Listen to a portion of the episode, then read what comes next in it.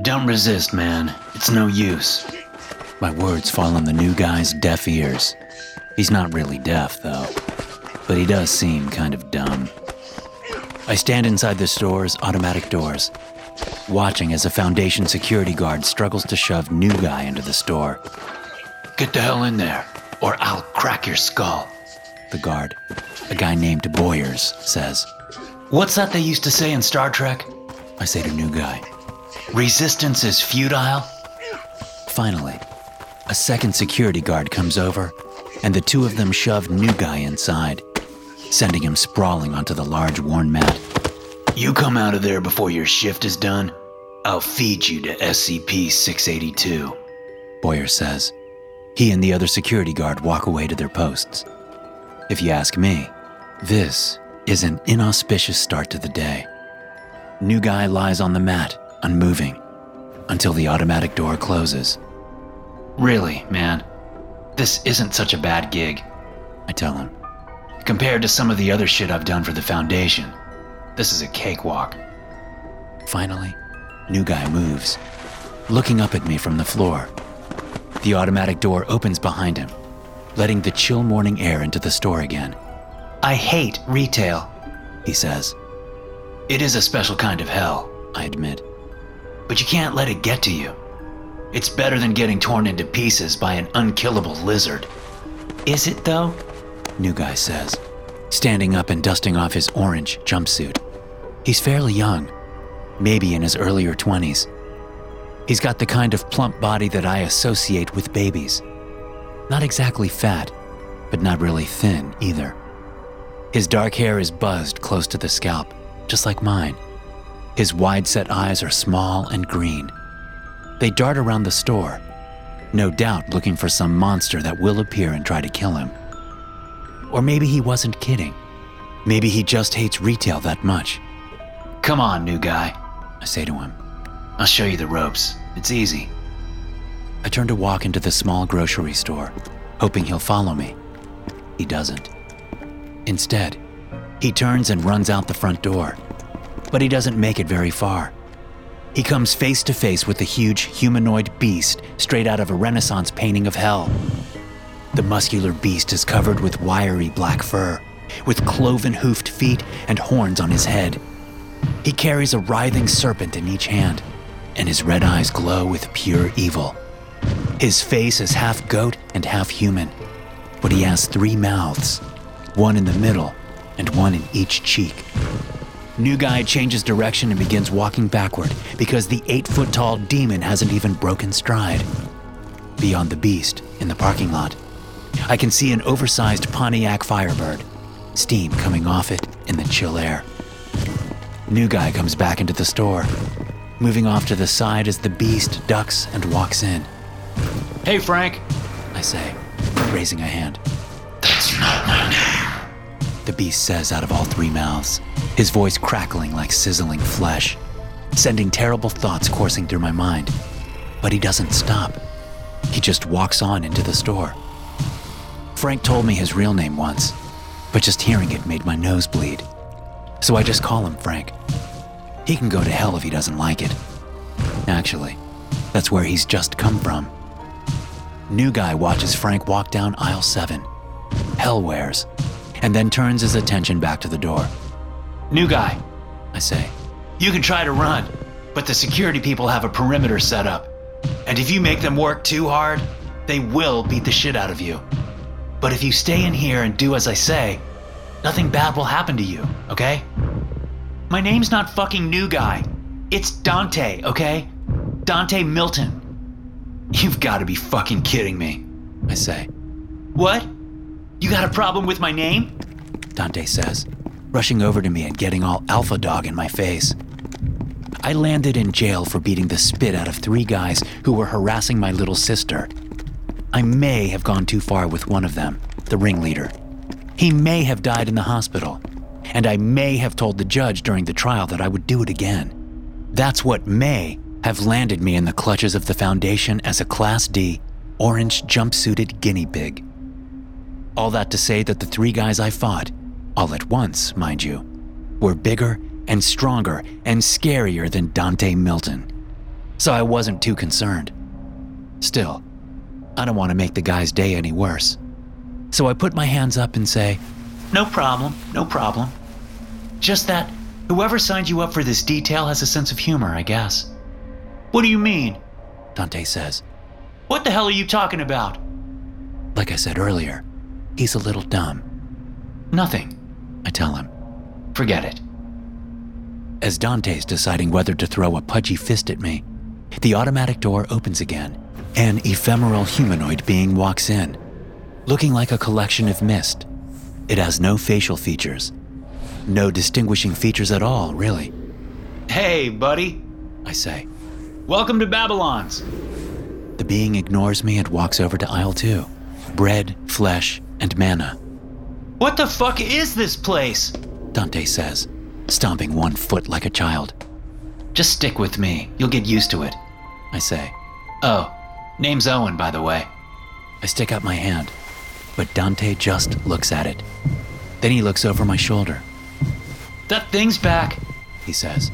I turn and see Frank standing at register number one, looking over at us impatiently. His arms are crossed, and the writhing serpents in each hand are looking our way too. Follow me, and remember, the customer is always right. I step up behind register one and put on my best smile. There's a single package on the little belt, and I go to grab it, but the creature clears his throat. I uh-huh. stop and look up at him. How can I help you, Frank? The demon glowers at me for a moment before picking up the package. The plastic packaging says unbread on the front in big letters. Inside, there are little humanoid shapes of green colored bread. They look like miniature zombies, well into their decomposition. Do you have any of these that are more rotten? Frank asks, speaking out of one mouth now, his voice only kind of making me want to kill myself. I like them really ripe. Oh, gee. I say. Let me go check in the back. Frank nods and recrosses his arms. I turn to Dante. Just stay here and ring anyone up on register two, okay? What? Dante says. No way. I can't ring these things up. Let me go check the back. You don't even know where the back is. I say. It's fine. You've worked a register before, right? Just ring stuff up and make change. It's easy. I'll be back in a flash. Dante makes concerned noises, but I rush off before he can say anything else. When I come back less than two minutes later, I see Dante being choked by a huge demon with reptilian skin and bat wings. Abaddon, Whoa, whoa. I say. Abby, my man, what's the deal? Can you put him down so we can talk about this? Abaddon drops Dante, who hits the ground with a thud and sucks in a gasping breath. He didn't greet me when I came in the door. Abaddon says, his voice high and whiny, the complete opposite of how you think it should sound. Well, Abby, he's new. It's his first day. I say in soothing tones. I haven't had a chance to train him yet, but I'm very sorry. Welcome to Babylon's, Abby. Can I help you find anything? Abaddon cocks one muscular hip out and puts a hand on it. He glares at me with the black eyes of a shark. No, I can find things myself. I'm not an idiot. He stalks off to aisle three Halloween candy. I'm waiting. The voice is like nails sticking directly into my brain. I have a sudden urge to jump off a tall building. Frank, speaking with his three mouths. Sorry, Frank. I say, going around to register one and holding up the package of unbread I found in the back. It's the ripest one I've found. Frank smiles with all his mouths. The serpents hiss happily. I ring the demon up and send him on his way, Jesus Christ. Dante says, getting up and rubbing his neck. Hush. I say, looking around for fear that someone heard him. Don't say that in this place. They really don't like that. What was his problem? Dante says, He just came over and looked at me. When I asked him what he wanted, he started fucking choking me. I glance around to make sure Abaddon isn't within earshot. He's a bit of a Karen. I say, Just make sure you're super nice and you greet him when he comes in. In fact, it's a good idea to greet everyone.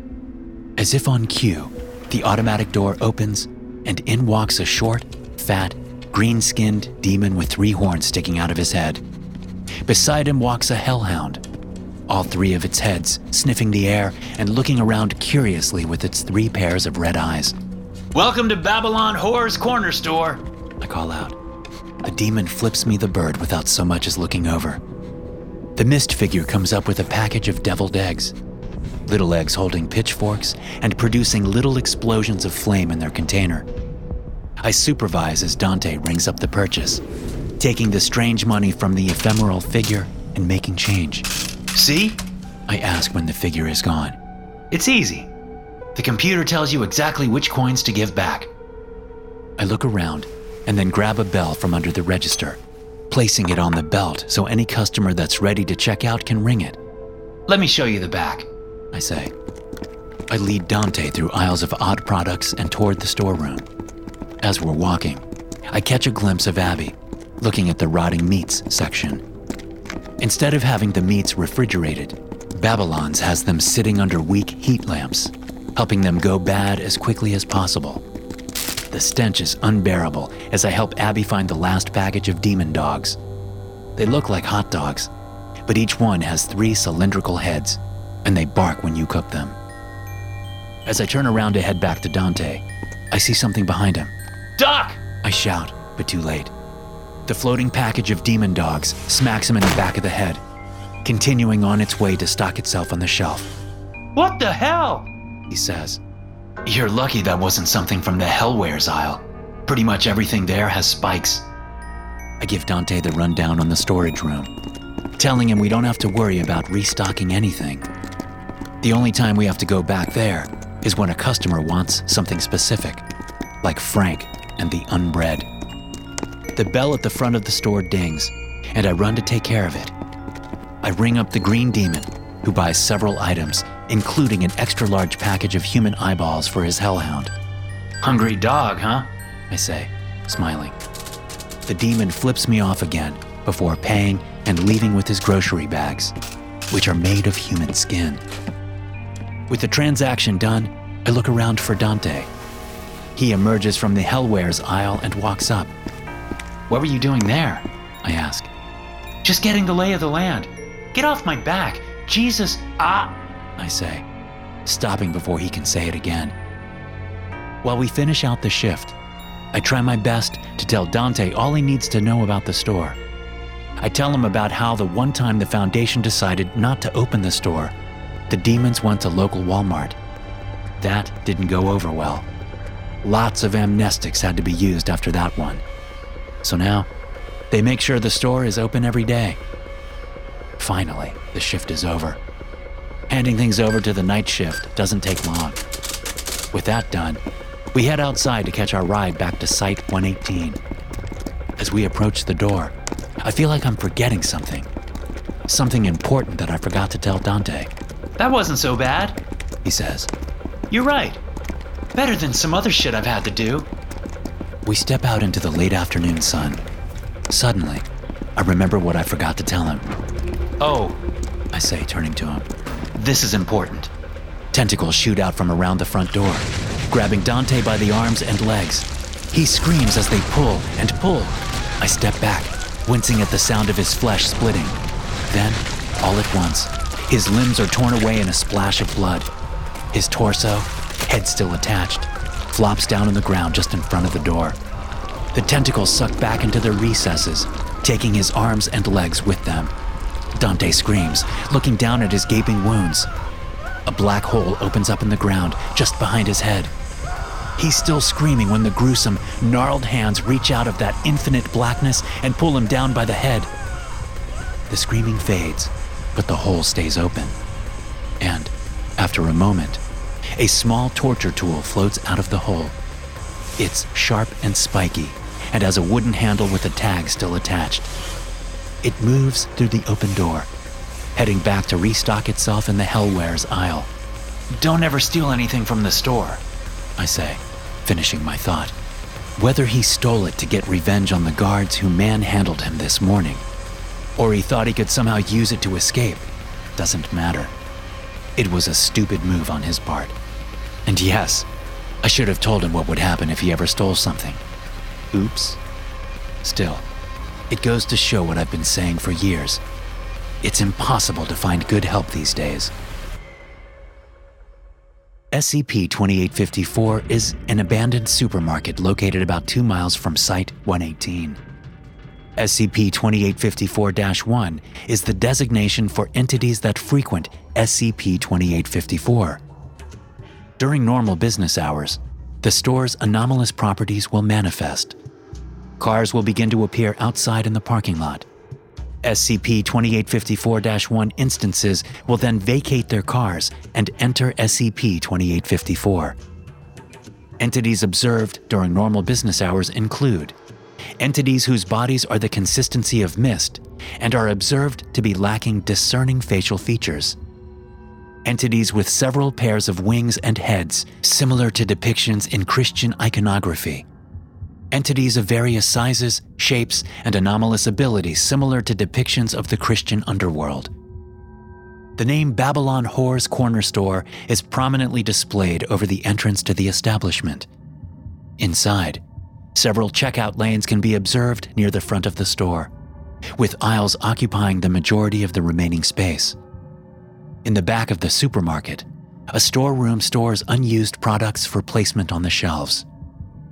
The SCP 2854 1 instances will pay for the products with a monetary currency not recognized by any known government or organization.